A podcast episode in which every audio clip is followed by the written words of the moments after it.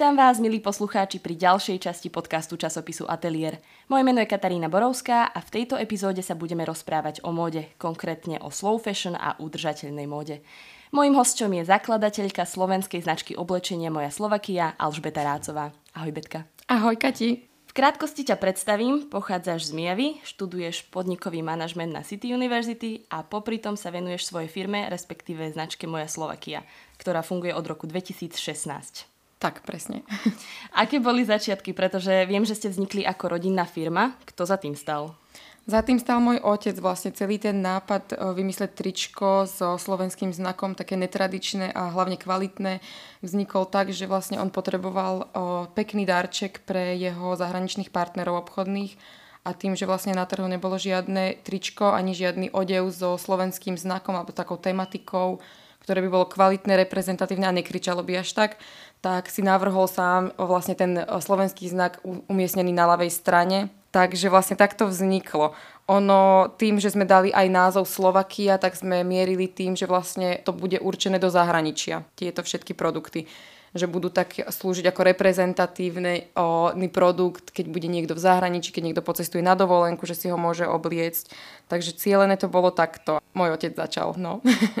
A ty si to potom prebrala, no? Tak, ono potom prešlo vlastne veľa rokov. Aj ja som cestovala v zahraničí, som bola, študovala som v rôznych krajinách, až kým som sa vrátila naspäť domov, tak vlastne vtedy som sa rozhodla, že trošku mu s tým pomôžem. Že sa budem snažiť trošku ten produkt dostať medzi ľudí, aj keď to nebolo úplne presne podľa mm, mojej módy, môjho štýlu, tak na turistiky som si veľmi rada obliekla toto tričko, alebo keď sme išli niekde na výlet, tak vždy sme si ho ako celá rodina obliekli a vlastne tak som sa k tomu ja dostala. A koľko trvalo, kým sa táto značka dostala do povedomia ľudí? Myslím tým, že kedy začalo to, že si tvoje oblečenie nekupovali len známi a kamaráti, ale dajme tomu aj ľudia z opačného konca Slovenska. Myslím, že to začalo minulý rok v, v januári, január až marec. O, v období týchto mesiacov tak sa to trošku rozbehlo. O, pustila som sa do toho naplno, začala som sa viac zaujímať o to, čo ľudia chcú čo ich zaujíma, čo by si oni kúpili ohľadom dizajnov, motívov, farieb hlavne, čiže vtedy to tak vypuklo. Máš popri tomto aj inú prácu? Už nie. Ešte minulé leto som mala tri práce, vlastne obsluhovala som v jednom podniku, pomáhala som účtovníkovi a vlastne riešila som ešte túto značku, ale po lete som sa rozhodla, že teda budem sa venovať tomuto naplno, pretože verím, že keď do niečoho človek vkladá 100% svojej energie, tak to potom aj tak vyzerá. Takže som sa rozhodla, že odstránim všetky tie ostatné veci. A keď sa môžem spýtať, koľko zhruba ti denne zaberá táto značka času? Ja niekedy poviem, že 20 hodín, ale je to dosť, je to dosť a hlavne aj keď nepracujem fyzicky, tak stále tá hlava pracuje, Jasne. stále mám aj telefón pri sebe tým, že vlastne o, celá propagácia, celý ten komunikačný kanál je umiestnený na Instagrame, tak stále mám tú prácu so sebou v tom telefóne. Čiže, ale tak reálne by som povedala, že možno, že takých, takých 8 až 10. Čiže je to taký solidný full-time job, niekedy aj viacej, hej? Áno. Spýtam sa, dá sa z toho vyžiť, alebo je to viac menej stále tak, že do toho viacej investuješ, ako z toho profituješ? Ak to teda samozrejme nie je nejaká informácia, s ktorou by si sa nechcela podeliť. Ja sa veľmi rada podelím. Je to stále tak, že viac investujem, ako teda zožnem toho profitu, ale hýbeme sa dobrou cestou, si myslím, mm-hmm. ale stále je tam veľmi veľa nákladov na materiál, na, na marketing, na o, vlastne krajčírky, že napríklad si dám teda zákazkovo našiť u nejakej pani krajčírky veci a neviem, či to predám. Je to také otázne, mm-hmm. že či, či to pôjde, či sa to tým ľuďom bude páčiť, ale ja som veľmi spokojná s tým, kde sme teraz. K tým krajčírkam sa potom ešte dostanem aj neskôr. Teraz by ma zaujímal tvoj názor na fast fashion modu. E, čo bol taký spúšťač, že si sa rozhodla ísť takouto ekologickejšou cestou, taký hlavný podnet, prečo si to vlastne chcela robiť inak, lebo je veľmi veľa značiek, ktoré neriešia úplne tak svoj dopad na to životné prostredie a zaujíma ich práve skôr ten profit, než to, koľko by museli investovať a koľko času by do toho museli vložiť. Takže vlastne fast fashion značky sú teda tie, tie klasické, ktoré majú nové kolekcie každé 2-3 mesiace, že je to naozaj veľký, mm, stále chrlia niečo nové do, do priestoru na ten market a ja sa snažím teda premysleť všetko do úplne posledného detailu a radšej teda menej tých vecí vyhodiť von a také nadčasové dizajny, nadčasové strihy, že neísť úplne o, sa zblázniť tým, čo je teraz v móde alebo čo si teda market vymyslel, že teraz by sa malo nosiť. Takže snažím sa mm, do toho vložiť úplne všetko. A čo sa týka tej ekológie, posúvame sa ďalej. O, samozrejme tá transformácia nešla hneď úplne od začiatku spraviť tým, že som nemala možnosť na začiatku hneď o, zamestnať krajčírky, hneď zohnať ten materiál, O, takže som objednala reklamný textil, často vyrobený v rôznych krajinách sveta, ktorý... Napríklad? napríklad Bangladeš, aj Pakistan a tieto veci, o, aby som bola úplne úprimná a transparentná, ešte stále dopredávam tým, že som spravila veľmi veľkú objednávku, myslím, že 5 rokov dozadu, tak ešte stále mám nejaké zostatkové produkty. Každopádne už sa vždy snažím, že keď napríklad už novú kolekciu riešime, alebo napríklad mi teda sa minú veci, tak už sa snažím, že nájsť teda tú krajčírku, ktorá by mi tento produkt ušila, že sa transformovať pomaličky. Uh-huh. Nejde to hneď všetko. Napríklad ale sme zmenili o obaly. Obaly boli od začiatku buď papierové krabice, alebo teraz sme kúpili kompostovateľné obaly, ktoré sa do 180 dní rozložia, máme papierový baliaci papier, takže niekam sa to posúva. Verím, že v dobrým smerom. Používala si niekedy na začiatku aj plasty, alebo plasty boli pre teba vlastne úplne také, že tabu? Určite sme používali aj plastové obálky, ktoré verím, že potom zákazníci zrecyklovali, pretože ja som veľmi založená na týchto veciach, ja veľmi všetko recyklujem aj takto, ale vlastne tým, že som aj nevedela možno, že, mm, že či nejaké alternatívy ešte existujú, ani som sa tomu tak nevenovala, tak sme objednali na začiatku ešte plastové obálky. Stále používaš tieto plastové obálky, alebo si už úplne minimalizovala plasty? Ešte ich dopoužívam. Tým, že ich vlastne ešte mám na sklade, mám 20 malých obálok, ktoré používam na čelenky a také maličké produkty a vlastne také veľké, keď si niekto objedná dve mikiny, tak sa snažím ešte domíňať tieto plastové obálky. Uh-huh. Čo sa týka kreatívneho procesu, odkiaľ berieš inšpiráciu? Inšpirácie chodia ku mne, tak ja neviem ako. Proste vždy to nejako príde. Napríklad kolekcia Tatry, tak ja som hľadala nejakú alternatívu k tým znakom, ale stále niečo, čo by vlastne rezonovalo s tou značkou moja Slovakia, čiže nemohlo to byť niečo úplne, úplne iné. Takže som hľadala inšpiráciu v nejakom inom našom symbole a teda vtedy mi prišli na rozum hory naše. A čo sa týka aj farieb, aj tých, tých strihov, tak snažím sa tiež pozerať na to, čo ľudia o, nosia, že čo sa im páči. A čo sa týka tých zvierat, vlastne teraz tej poslednej kolekcie šelmy, tak ja strašne mám rada zvieratá a mi to tak prišlo, že, že už by to chcelo aj niečo také iné. Tatry boli také veľmi jemné, taký mm, decentný dizajn a chcela som niečo také výraznejšie. Tak vtedy sme vlastne oslovili kamaráta, aby mi nakreslil tie tri, tri šelmy slovenské. Takže ale tiež to prišlo, takže väčšinou na prechádzke, keď sa prechádzam, keď som v prírode, tak vtedy ma niečo napadne. Spomenula si teda viaceré kolekcie. Ktorá je taká najobľúbenejšia, ktorú ľudia najviac kupujú? Lebo vieš tie veci napríklad so slovenským znakom, nie je to také príliš nacionalistické, lebo mnohým ľuďom to môže tak pripadať a viem, že takú vec by si viacero ľudí na seba neoblieklo. Áno, to máš pravdu a myslím si, že sa to delí tak na také skupinky tých zákazníkov, že, že veľa zákazníkov sú nadšení napríklad iba z tých znakov a napríklad Tatry im prídu také až moc decentné, také, také maličké ale potom sú tu ľudia, ktorí si väčšinou, asi aj ja by som odpovedala na tvoju otázku, tak Tatry sú taká najpredávanejšia kolekcia. O, hlavne tým, že vlastne promujem cez Instagram, tak tam sú ľudia, ktorí majú radšej také jemnejšie tie vzory, m, decentnejšie farby, aj nie, aby to tak kričalo. Takže si myslím, že na ten kanál, ktorý som ja napojená, tak tam idú najviac Tatry. A tvoja obľúbená kolekcia? Moja obľúbená kolekcia asi tiež Tatry. Asi Tatry. Pracuješ skôr na viacerých veciach naraz, alebo si taká, že sa naplno venuješ jednej a tu potom zverejníš a potom ideš na ďalšiu? Asi by som povedala, že tak je to. Že naplno sa venujem tej jednej a potom vlastne príde na rad ďalšia vec, ale ak mám byť úprimná, tak naraz riešim veľmi veľa vecí od eh, procesu výroby, pretože všetko vlastne vyrábam sama, okrem mm, vlastne šitia samotného alebo vyšívania, to vyšíva stroj samozrejme, ale čo sa týka potláčania, odosielania, komunikácie so zákazníkmi, tak všetko vlastne riešim sama. A samotný proces výroby, keďže si spomenula, že materiál je niekedy zo Slovenska, niekedy nie je zo Slovenska, kto šije jednotlivé kúsky, lebo vlastne ty rada povieš to, že tým, že si ľudia za tú vec priplatia, Áno. tak automaticky vedia, kto ju šil. Že to nie je nejaká, nejaká slečna, ktorá za tú prácu dostane euro, možno ani to nie. Áno, ja verím, že moje pani krajčírky sú spokojné s mojimi platobnými podmienkami a vlastne šijeme zatiaľ v Novom meste a teraz už začíname šiť aj na Turej lúke a na Polianke, čiže v okolí Kopaníc by som povedala. Uh-huh.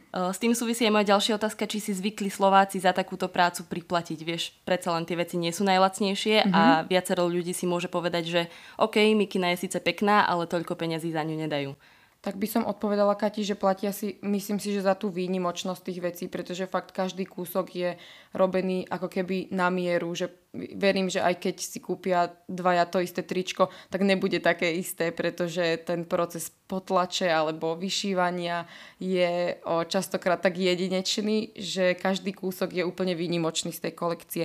A rada by som aj povedala, že ľudia si zvykli priplatiť aj za tie teplakové komplety.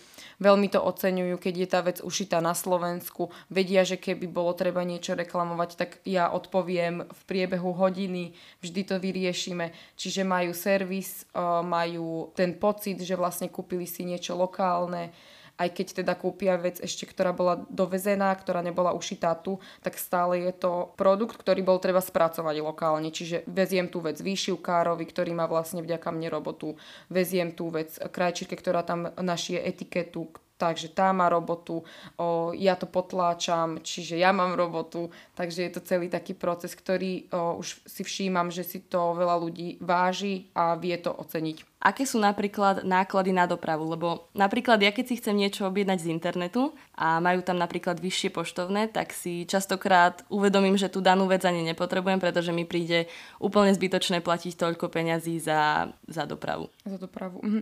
My máme teraz nastavené poštovné štandardne 3,50 a posielam cez Slovenskú poštu. Nevýhoda toho je, že vlastne ten človek si musí pre tú mikinu ísť fyzicky na poštu, čo je si myslím, že aj v tejto dobe tak, že napríklad keď bývajú vo väčších mestách, tak častokrát sa ma ľudia pýtajú, že či to teda bude kuriérom. Keby, že chcem kuriéra mm, zazmluvniť, tak sú to ďalšie náklady, ktoré ešte o, som si není istá, že či si môžem dovoliť. Čiže zatiaľ všetky veci idú len cez tú slovenskú poštu a je to teda 3,50 tie náklady sú častokrát také, že možno mi to ani nepokrie úplne ten náklad môj na, tú, na to balné a prepravné, ale tiež si nechcem účtovať veľa za tú dopravu. Takže... A čo v prípade, keď zásielku neprevezmu?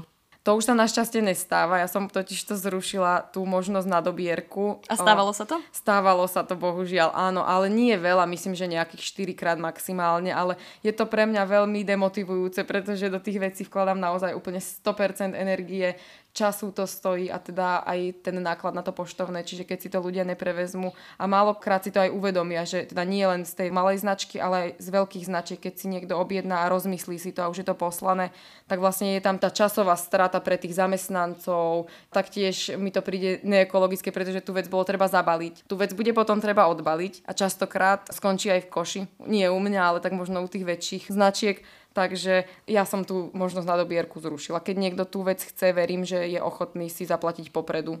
A čo v prípade reklamácie? Ako ich riešiš, ak nejaké sú? Sú reklamácie, väčšinou to býva, že veľkosť nesadne a riešime ich okamžite. Nedávam si väčšinou, že 30 dní a ozvem sa, alebo 30 dní na vlastne vyriešenie reklamácie, ale snažím sa ju vyriešiť hneď.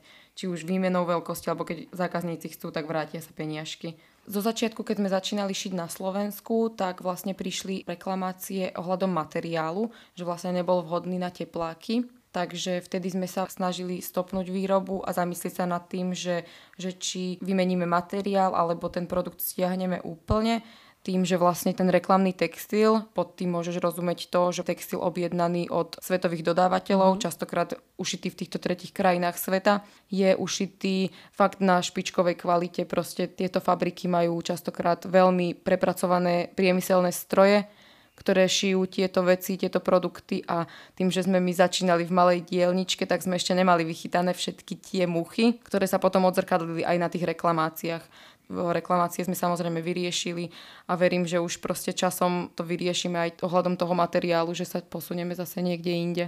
Ale je teda ten reklamný textil mm, častokrát na fakt vysokej úrovni že nebýva s ním problém. Asi zrejme práve kvôli tomu, že je šitý v takom masovom počte. Presne tak.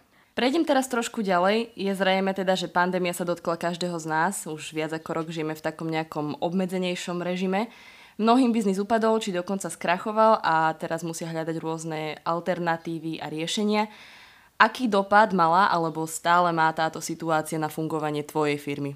Na, to, na túto otázku by som odpovedala tak, že ja som vlastne vďaka pandémii o, opustila všetky tie rozptýlenia, ktoré som mala v živote a to napríklad teda ďalšie práce, čiže som ako keby mala viac času venovať sa tomuto a viac času tráviť v pracovni, viac času tráviť tým, že som sa vlastne vzdelávala v tých rôznych oblastiach, ako je marketing, ako je výroba oblečenia. Takže ja musím povedať, že mne tento stav priniesol veľa pozitívnych vecí. Tieto obmedzenia rôzne, ktoré vlastne prišli s pandémiou, čiže som mala čas proste rozbehnúť aj ten Instagram, aj vidím, že ľudia viac času trávia online svete, čiže je to vidieť aj na tých objednávkach. Takže ja musím povedať, že som využila tú pandémiu asi tak najlepšie, ako som vedela a vlastne rozbehla ten biznis. A keď hovorí, že ľudia trávia viacej času na internete, zmenilo sa aj ich nákupné správanie, že napríklad keďže je to slovenská značka, tak v takýchto podmienkach podporia viac tú lokálnu výrobu, alebo sú stále zameraní viac menej tak, ako to bolo predtým, že si kúpia vlastne hocičo a neriešia, že odkiaľ to pochádza. Myslím si, aj takto, čo, ako to sledujem, tak by som povedala, že ľudia sú viac naklonený tomu podporiť slovenskú značku. Aj keď teda vidia na tej etikete, že textil nebol úplne komplet vyrobený na Slovensku, tak vedia, že bol spracovaný na Slovensku, spracovaný lokálne, teda pri niektorých produktoch. Niektoré sú samozrejme vyrobené už komplet tu, čo si o, moji zákazníci veľmi vážia. Spomínala si Instagram, ako riešiš propagáciu? Práve cez túto platformu alebo aj nejako inak? Ak teda riešiš propagáciu? Áno, e, zatiaľ riešim propagáciu iba cez Instagram. Nesypem do toho veľa e, zdrojov, takže zatiaľ je to tak, že po malých častiach e, sú to niekedy desiatky eur iba, ktoré vlastne nasypem do toho jedného príspevku. Využívam samozrejme influencerov, s ktorými mám veľmi dobré vzťahy. Častokrát už sme na takej kamarátskej báze, že si fakt píšeme aj cez deň niekedy, ale alebo s nimi predebatujem ten proces výroby, alebo že či sa im táto farba páči, alebo že či by niečo zmenili, čiže mám už s nimi veľmi dobrý vzťah vyvinutý, tak sa z toho teším. S nimi funguješ na klasickej bartrovej výmene, alebo im ponúkaš aj nejakú finančnú odmenu za propagáciu? Zatiaľ iba barter. Mhm. Čo sa týka životného prostredia, hovorila si teda, že ste slow fashion značka, snažíš sa ísť takou ekologickejšou cestou, balíš objednávky do papierových obálok a podobne.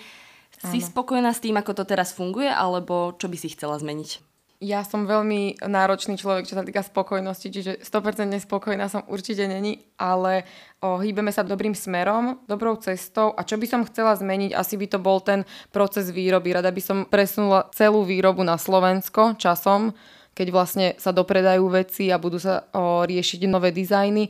Takže to by som veľmi rada zmenila a tým pádom by som zmenila aj ten, o, tú dĺžku toho dodávateľského reťazcu. Vlastne o, látky beriem z Trenčína, o, šiť mi to budú tuto v okolí a vlastne posielať sa to bude do okolia. Funguješ teraz ako úplne bezodpadová značka, alebo nie, tak by som sa nenazvala.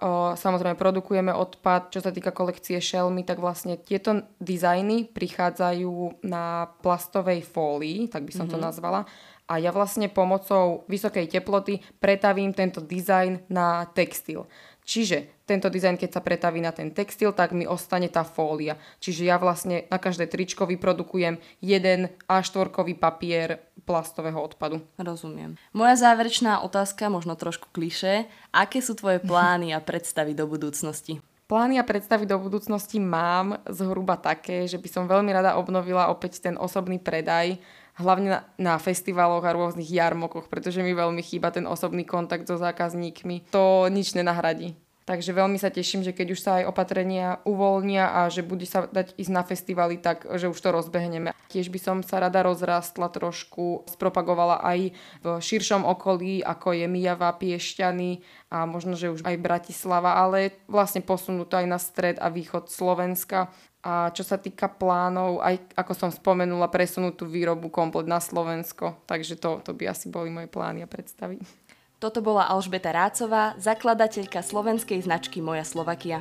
Ďakujem ti, Betka, za tvoj čas. Ďakujem aj ja, ahoj. A ďakujem aj vám, milí poslucháči. Do počutia na budúce.